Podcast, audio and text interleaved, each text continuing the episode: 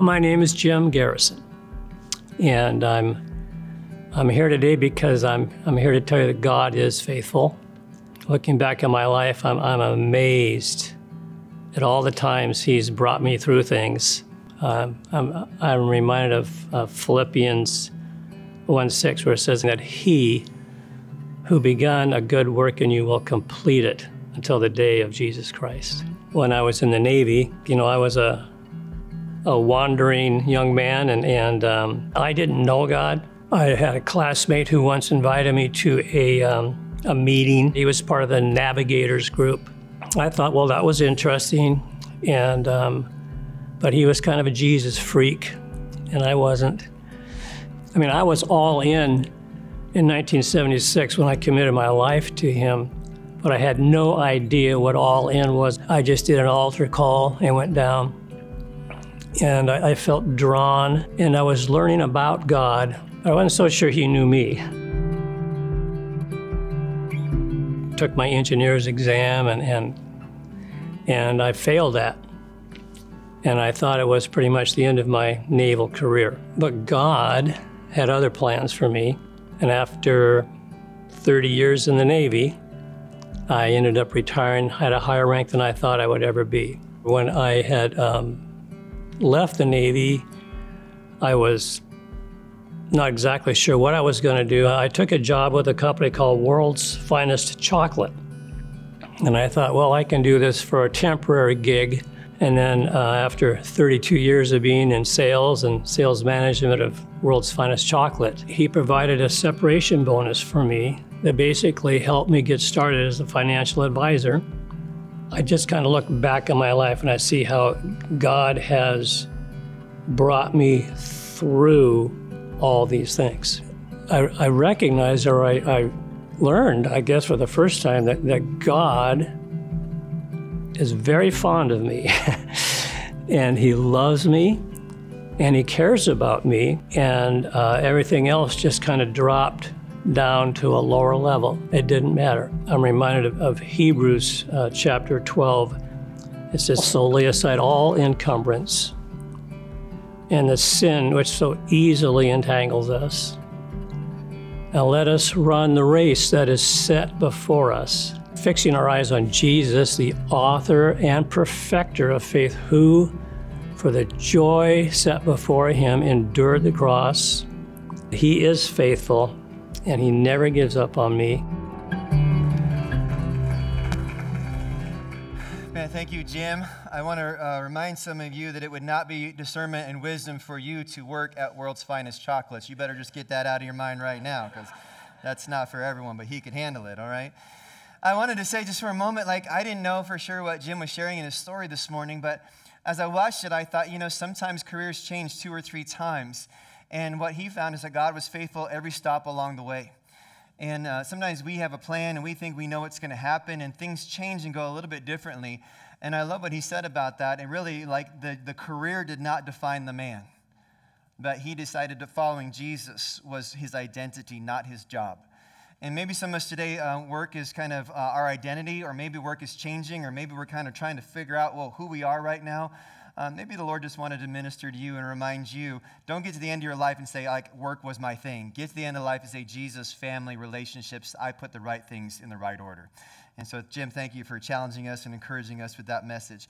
Uh, a week from Thursday is Thanksgiving Day. I love Thanksgiving. Who does not love football, faith, um, food? I forgot the, that one. I did the, did the wrong order. Now, for me, in our church's history, we've had a ten a.m. Thanksgiving Day service, like, as long as I can remember. And so it's kind of strange to some of you, but we actually open up the church on Thursday morning at ten a.m., and we gather for sixty minutes to honor God. Here's the crazy thing. America said we're going to set aside a holiday to give thanks to God. Did you know it was to give thanks to God?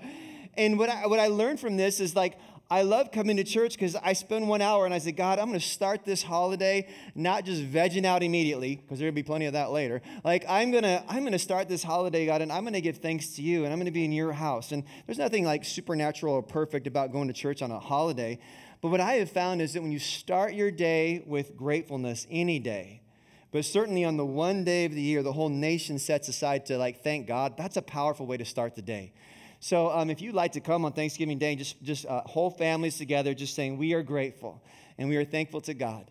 And we're going to go celebrate the rest of this day, and there's going to be all those other fun things. But today, we want to honor God first. Everything else just kind of falls into place, and it's a beautiful day. So I want to invite you to church on Thanksgiving Day. If you have your Bible today, Acts chapter nine is where we're going to be. And um, the title of the message is The Day That Everything Went Dark. And we're talking about Saul, who eventually becomes the Apostle Paul. And this is his road to Damascus experience.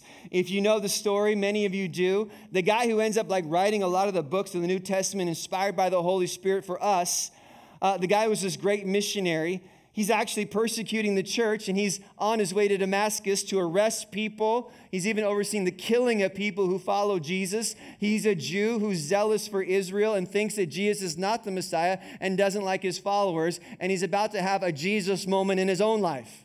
It's a powerful time. And the Bible says that a bright light hit him, and, and for three days, he was blinded. Three days. I want to remind you this, dark days give you time to think. And sometimes when we're in some darkness, it forces us to pause and say, okay, who am I? Who do I want to be? Who was I created to be? Let me take this moment and, and make sure I stop and think. And people of that day, listen, no one in that day would have said, oh, Saul, he's going to be an incredible Jesus follower. Like, no one would say that. Like, of all the people that's not going to follow Jesus, the one who's, like, persecuting and trying to kill him and arrest him, he's probably not one. And, and sometimes they go, well, yeah, okay, get an incredible story. But listen, people who knew me when I was a freshman in high school, they're probably like, Peter Degon is a Jesus follower? Like if they knew me junior or senior year, okay, then, then life changed. Like Jesus really came in and really made a change in my life. So for some of us here today, like people might be surprised that you follow Jesus if you do. But no one is beyond God's reach, even this man. And it's an incredible, powerful uh, setting story of Acts chapter nine. So his name is Saul, not Saul, the first king of Israel in the Old Testament, uh, but Saul, the one who's alive at the time of Christ. And he's zealously persecuting those who follow Jesus. Upon his conversion in his faith, his name is changed from Saul to Paul. And just one more confusing thing in the Bible to try to remember, right? But listen, when God changes your purpose, he sometimes changes your name. He said to Simon, listen, you're going to be called Peter. You're going to be the rock. He says to, to Saul, you're going to be Paul. God has a new calling on his life. And you really can't understand this, this Apostle Paul unless you know his story. And in Acts chapter nine, you hear his story. But listen, you hear his story throughout the, the New Testament because everywhere Paul goes, he's sharing his story. He told his story, his testimony of finding and following Jesus over and over before kings, before Gentiles, before jailers. Uh, anybody who would listen, he told his story, and so should you. This man, Saul of Tarsus, he was religious. He was relentless. He was respected. Uh, he was a religious te- teacher taught by Gamaliel, who was known as the teacher of teachers. And, and he even said, you know, everybody respected me as a zealous Jew. And he even was there when the first follower of Jesus was stoned to death. When Stephen was martyred for his faith in Jesus, the Bible says that Saul stood there and, and approved. And they put their cloaks down at his feet, this, this leader of the people. And he approved while a man was being horrifically killed in that barbaric day. This is Saul who we know. Beginning in verse one and two, this is what God does in his life. Acts chapter nine. Meanwhile, Saul was uttering threats with every breath and was eager to kill the Lord's followers. So he went with the high priest and, and went to the high priest, and he requested letters addressed to the synagogues in Damascus, asking for their cooperation to, in, in the arrest of any followers of the way. Jesus' people were called the way at that time, that he found there. He wanted to bring them, both men and women, back to Jerusalem in chains. Saul is a bounty hunter, and he's got a group of men with him who have chains, literally carrying chains, heavy chains, to another city, and he has letters from the church there saying, hey, arrest these people and bring them back here. Incredible. Paul is pursuing followers of Jesus who had fled Jerusalem to Damascus, and they're part of the synagogue there. And he travels one hundred fifty miles north, four to six days just to arrest these people. Man, he is out for blood. And he came to physically chain them and return them. Verse three, as he was approaching Damascus on this mission, a light from heaven suddenly shone down around him. He fell to the ground and heard a voice saying to him, Saul, Saul, Why are you persecuting me? You know what I love about this verse? Is it doesn't say, Saul, why are you persecuting these poor people? They're trying to follow me. Like the, the Lord says, why are you persecuting me? Evidently, when you mess with God's people, you're messing with God. Like he cares about his followers deeply. I, I love that understanding. Wow. Why do you persecute me? When you attack God's followers, he takes it personally. You're attacking him, evidently. What's so interesting is this man who was persecuting believers becomes a believer and endures perhaps the most persecution or close to it that any human ever has. Verse five. Who are you, Lord? Saul asked, and the voice replied, I am Jesus. Can we just stop for a minute there? Like if you're like persecuting followers of Jesus and you're just like hell-bent on throwing them in jail, and when the voice says, and you say, who are you, Lord? And the voice says, I am Jesus, and you're, you're Saul, you're like, uh-oh. This is not good, right? I am Jesus, the one you are persecuting. Now get up and go into the city, and you will be told what you must do. Listen, God can, can pick you and give you an assignment no matter who you are. And I'm going to ask that in a question form today. Has God picked you and given you an assignment? Maybe God has said, I want you to raise this kid. And you're like, God, this was a tough assignment, right? Or maybe God has said, listen, I want you to lead this ministry. I want you to turn the place that you work in into a place that honors me. And you are an influencer. God has probably given you an assignment in your life, some place where he wants you to serve and step out and, and live for him. And it might appear like this comes from another person, maybe your, your spouse or your pastor or someone else, but really it's an assignment from God. If that's true in your life, don't take that lightly. God has given you a divine, unique assignment in your life. Make sure you don't miss what that is. I love verse uh, six in the King James Bible. It kind of combines verses five and six. It says this, and he, Saul, trembling and astonished, said, Lord, what wilt thou have me to do? And I don't think you need like a, a, a light from heaven or a voice from heaven to stop in your life someday and say, Lord, what do you want me to do? I will do it. That's called like, like teachability. That's called obedience. That's called like you're first, I'm second. I'm not doing what I want. I want you to tell me what you want me to do. What a powerful thing for you to say to God today. And if you get tomorrow to wake up and say, Lord, what would you have me to do? Like, I'll, I'll follow you. I, I'm after whatever you're after in my life. And what's interesting is God says this, and I love it. Go into the city, and you'll learn more later. Come on, some of you are already angry. This is how it happens in my life. You say, God, I want to see my life now, and I want to see like to the end of my life. And God says, I'll show you today, right? And, and so many times we don't want the unknown. We want to know what's going to happen. Here's one reason why I think God will let you see as far as your headlights will show is because if you could see like your entire life, it would freak you out. Right? Like you're not capable of knowing all that. Secondly, is this is God has asked you to walk in faith, not in complete knowledge of everything that's going to happen. So we are people of faith who walk in faith. God doesn't show you the entire picture. For Saul, he says, go into the city and I'll give you further instructions.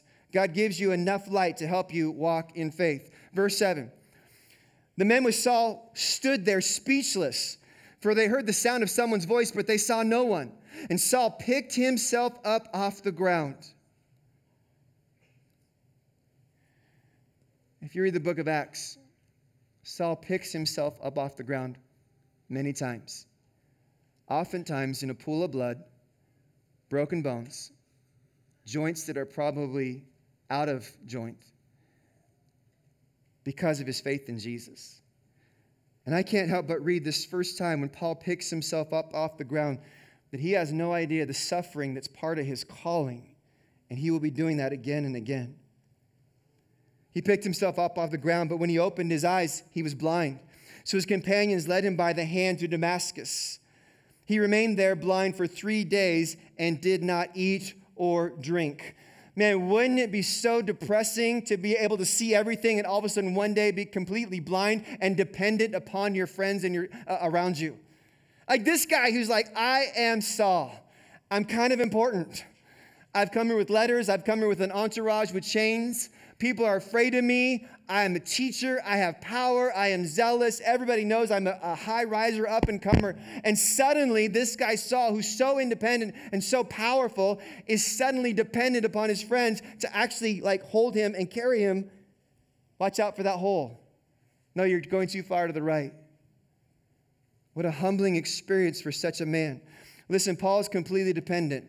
Um, listen, the world tells you, man, be independent.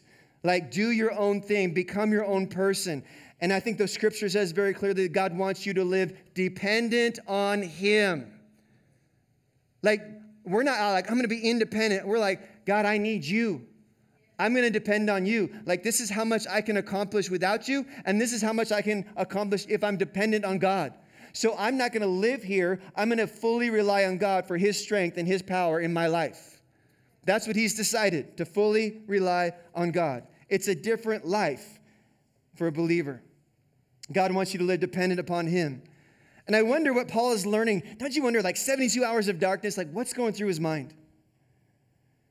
I'm thinking he might be looking back and thinking about Stephen, seeing Stephen's face. The Bible says he had an innocent face and he shared the gospel right before they killed him. And Jesus speaks to him. And then he's alone in the dark. And he's questioning everything.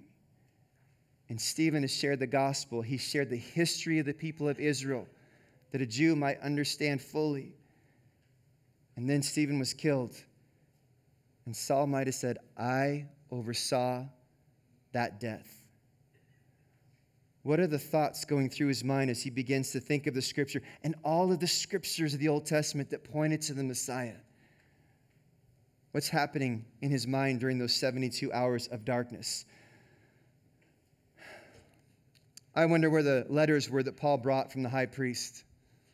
Perhaps rolled up in a scroll, maybe at his feet where he can't even see them. They never make their way to the leader of the synagogue there. Paul was so uh, eager to accomplish so much on day one, and now he's stuck and he's waiting, and it's a dark time in his life. Uh, verse ten says this.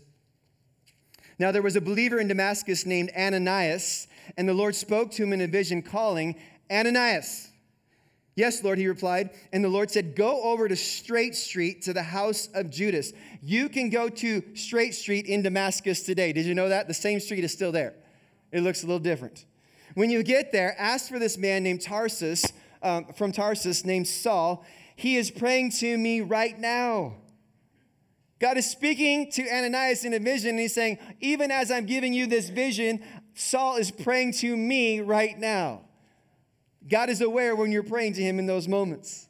He's praying to me right now. I have shown him a vision of a man named Ananias, uh-oh, that's my name, coming in and laying hands on him so that he can see. Wow, what a moment. God sends one of his servants to help Saul. If you didn't catch the name of the man who lives on Straight Street, you got a man named Ananias and you got a man named Judas.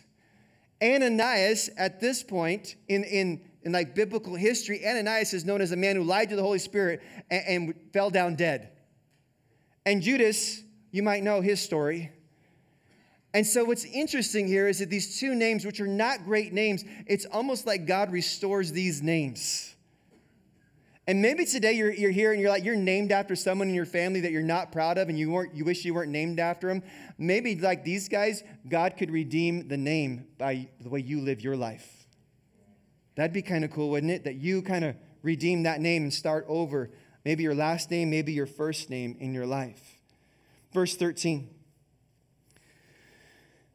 But Lord, exclaimed Ananias, I've heard many people talk about the terrible things this man has done to believers in Jerusalem, and he is authorized by the leading priests to arrest everyone who calls on your name. Listen, I've already heard that he's coming. Like we, the church, like we know he's here to persecute us. And Ananias drags his feet.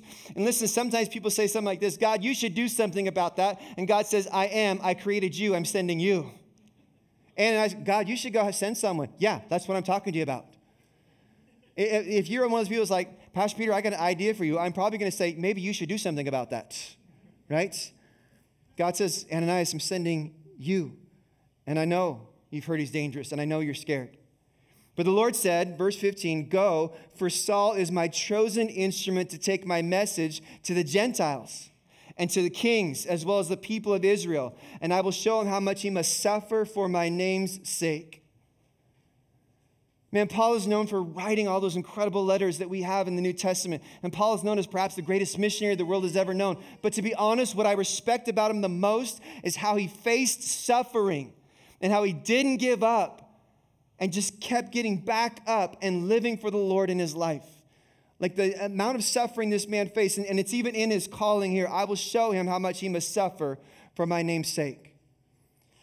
The Lord said he will be my witness. He'll take my message to the Gentiles, the non-Jews. And he'll take my message before kings. And then finally, he'll also take my message to the Jews, his own people. What's fascinating about his story is you would think Paul, who knows the Jewish law better than almost anyone in that era, he would be called to reach the Jews. But God says, "No, I'm going to use you to reach Gentiles. I'm going to take the burly fisherman who's not as educated as you in the ways of your people, and I'm going to use him to reach my people, the Israelites, the Jewish people." Listen, sometimes God, uh, God, we get upset with the Lord, serving the Lord, because we're trying to serve him in a way that he hasn't carved out for us. And maybe you're trying to like, serve God in a way, and God's going, "No, I've actually called you to this person, not that person. I've called you to this ministry, not that one in your life." So Ananias, verse seventeen, went and found Saul. That took some guts, didn't it? Like God found somebody who would actually listen to his word and do it. Ananias went and found Saul, and he laid his hands on him, and he said this, "Brother Saul." Like, brother Saul, like, "Hey, Saul, I know you came here to kill me, but God sent me to you." Like, I would have some attitude maybe when I show up there. And he speaks to him as if he's already a brother. What a powerful thing for Ananias to call this man who persecutes the church, "Brother Saul, the Lord Jesus who appeared to you on the road has sent me so that you might regain your sight and be filled with the Holy Spirit." Instantly, something like scales fell from Saul's eyes, and he regained his sight. Then he got up and he was baptized, and afterwards he ate some food and regained his strength. Listen, Ananias enters Paul's life and is his first friend in Christ. He didn't have any friends in Christ. But this guy who we don't know outside of this one incident, like he shows up, he serves God boldly, passionately, and then he disappears in history. But he's his first friend in Christ, and he calls him his brother, and he prays for him. And listen, he probably baptizes Saul. "I will be your friend. I'm going to call you my brother. I'm going to pray for you. God's going to heal you. I'm going to baptize you in water." You know, for every powerful person that's used incredibly by God, someone like Saul who becomes Paul, there's an Ananias, right? There's somebody who goes, "I don't need the attention. I don't need the acclaim. Let me know if that's my microphone. I'm just going to, I'm just going to serve." And I think this Ananias guy, he's a hero. And Paul needed not just Ananias, Paul needed Silas.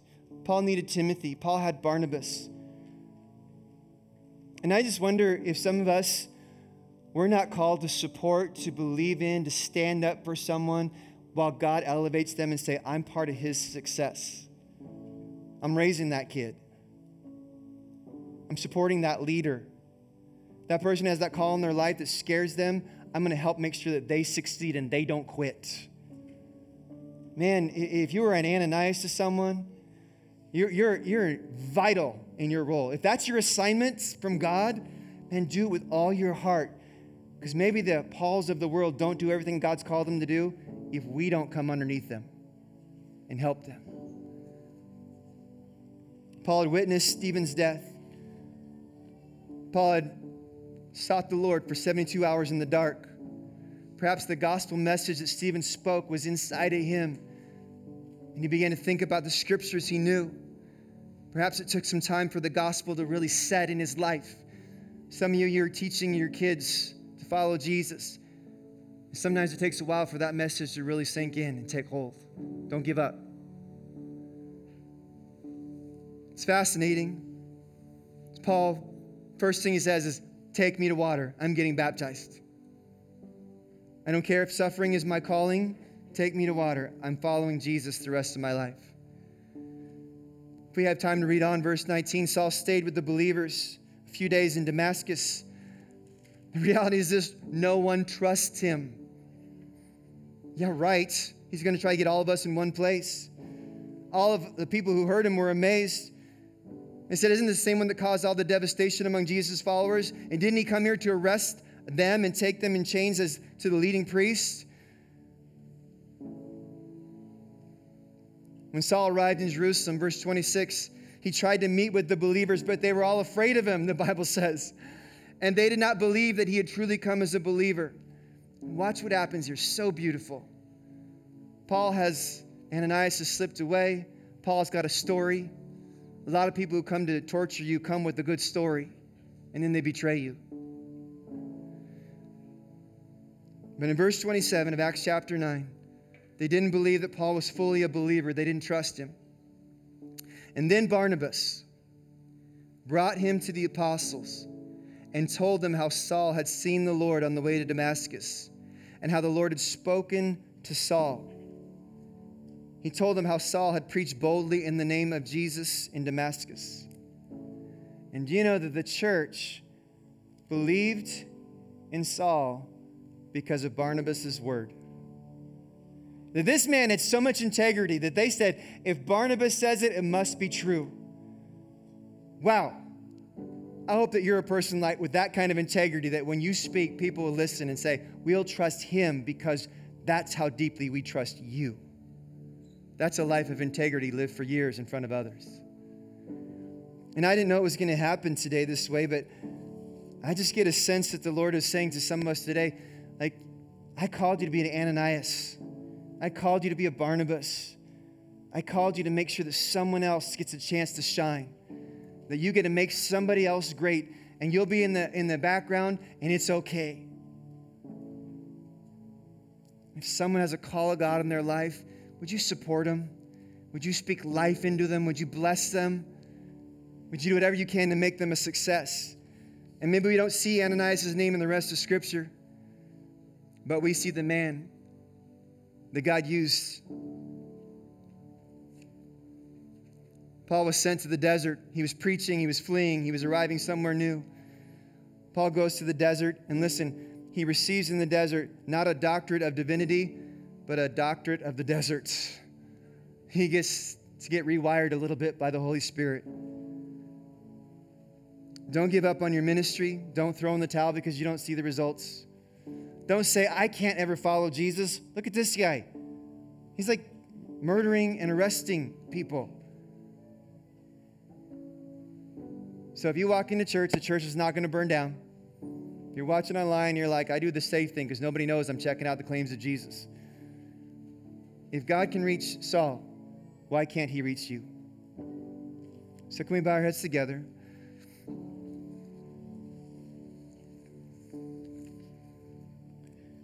And the first thing I want to challenge you with is this.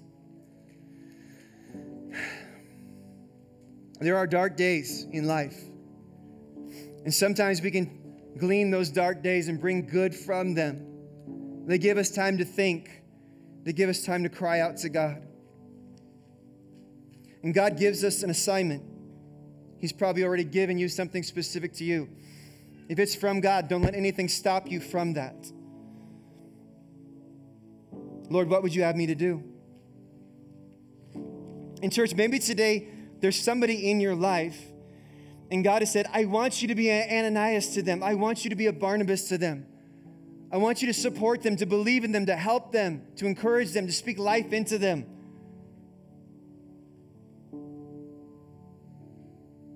And if a name comes to your mind,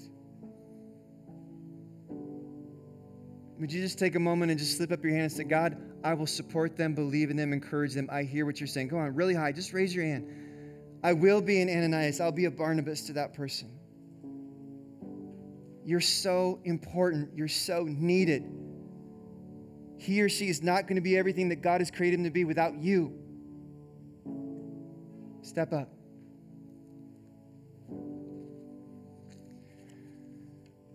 Maybe you're here today and you haven't been following Jesus. Today's a great day to start over. Maybe you don't feel like you were like worthy because you know so many other people who are raised in church or they haven't made the mistakes you've made recently or their relationship with God seems to be alive and you seem to be dry. But today you're inspired if if Saul can turn his murderous threats into one who suffers and shares the light of Jesus, maybe, just maybe, you could start fresh in the Lord as well. So I'm going to give you a chance. You can do this online also. I need to start over in my relationship with God. I need to start new. I need God's help in my life. Go ahead, raise it really high. I need God's help to follow him. Thank you, thank you, thank you. You can put your hands down. And finally, this one, which was not mentioned in the last service, it's kind of hard to even say, but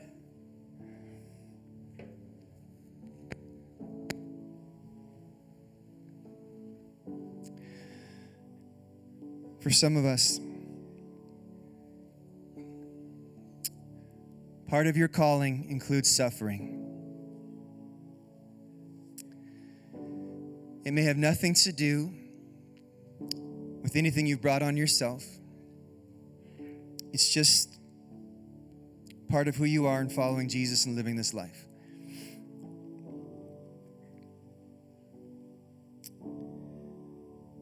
And we're going to pray for you if suffering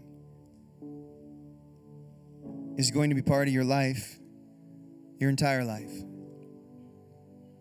And we're going to pray with compassion and pray grace upon you, that your suffering would not turn you away from God, but toward God. Just so I know, if you're here live in the room and suffering's part of your calling, would you raise your hand? I want to just pray for you with compassion for you. Maybe you lost your best friend. Maybe you've got an affliction in your body. Maybe you got people who make fun of you for your faith. Anybody else? Suffering's part of my calling. Yeah.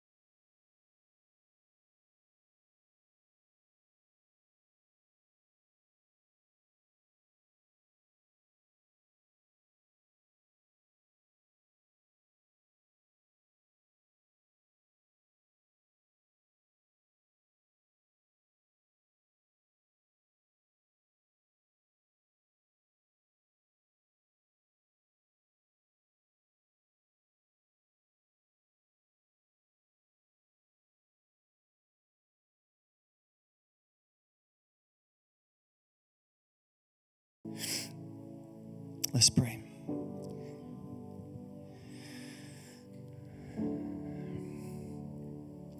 Lord, life is not equal for all of us, not even close. And Lord, there's some of us here that suffering is just going to be part of the journey. It just is. Paul accepted that. He said, God's grace is sufficient for my weakness. God's grace is sufficient even in my suffering. For me to live is Christ and to die is gain. Lord, we just pray compassion and sympathy and peace over everyone who's in that position. And God, for those of us who are here today and you've called us to support someone, to believe in someone, to watch someone rise because we poured into them. God, make it so significant and joyful to get to pour into someone and, and see who they become in their faith. And Lord, for others of us, today is a day where we start over in our faith and we're becoming alive and new in you. God, for everyone online responding as well, God, let us be inspired and renewed today Lord, thank you for one man's life and turning to you. And thank you for redeeming the darkness and helping us to be true followers of Jesus in every sense. It's in your name we pray. Amen. Amen. Aren't you glad you came to church? Man, this is awesome. God is just doing great things. Now listen, uh, the Bible says you are to edify or build each other up when you come together to gather. So usually what I say is this: if nothing else, tell someone that they have a nice shirt on today, all right? You want to go a little deeper, tell them their hair looks nice. If you want to go deeper still, tell them something about their character and be thankful and grateful for them this month. All right, God bless you. Have a great day.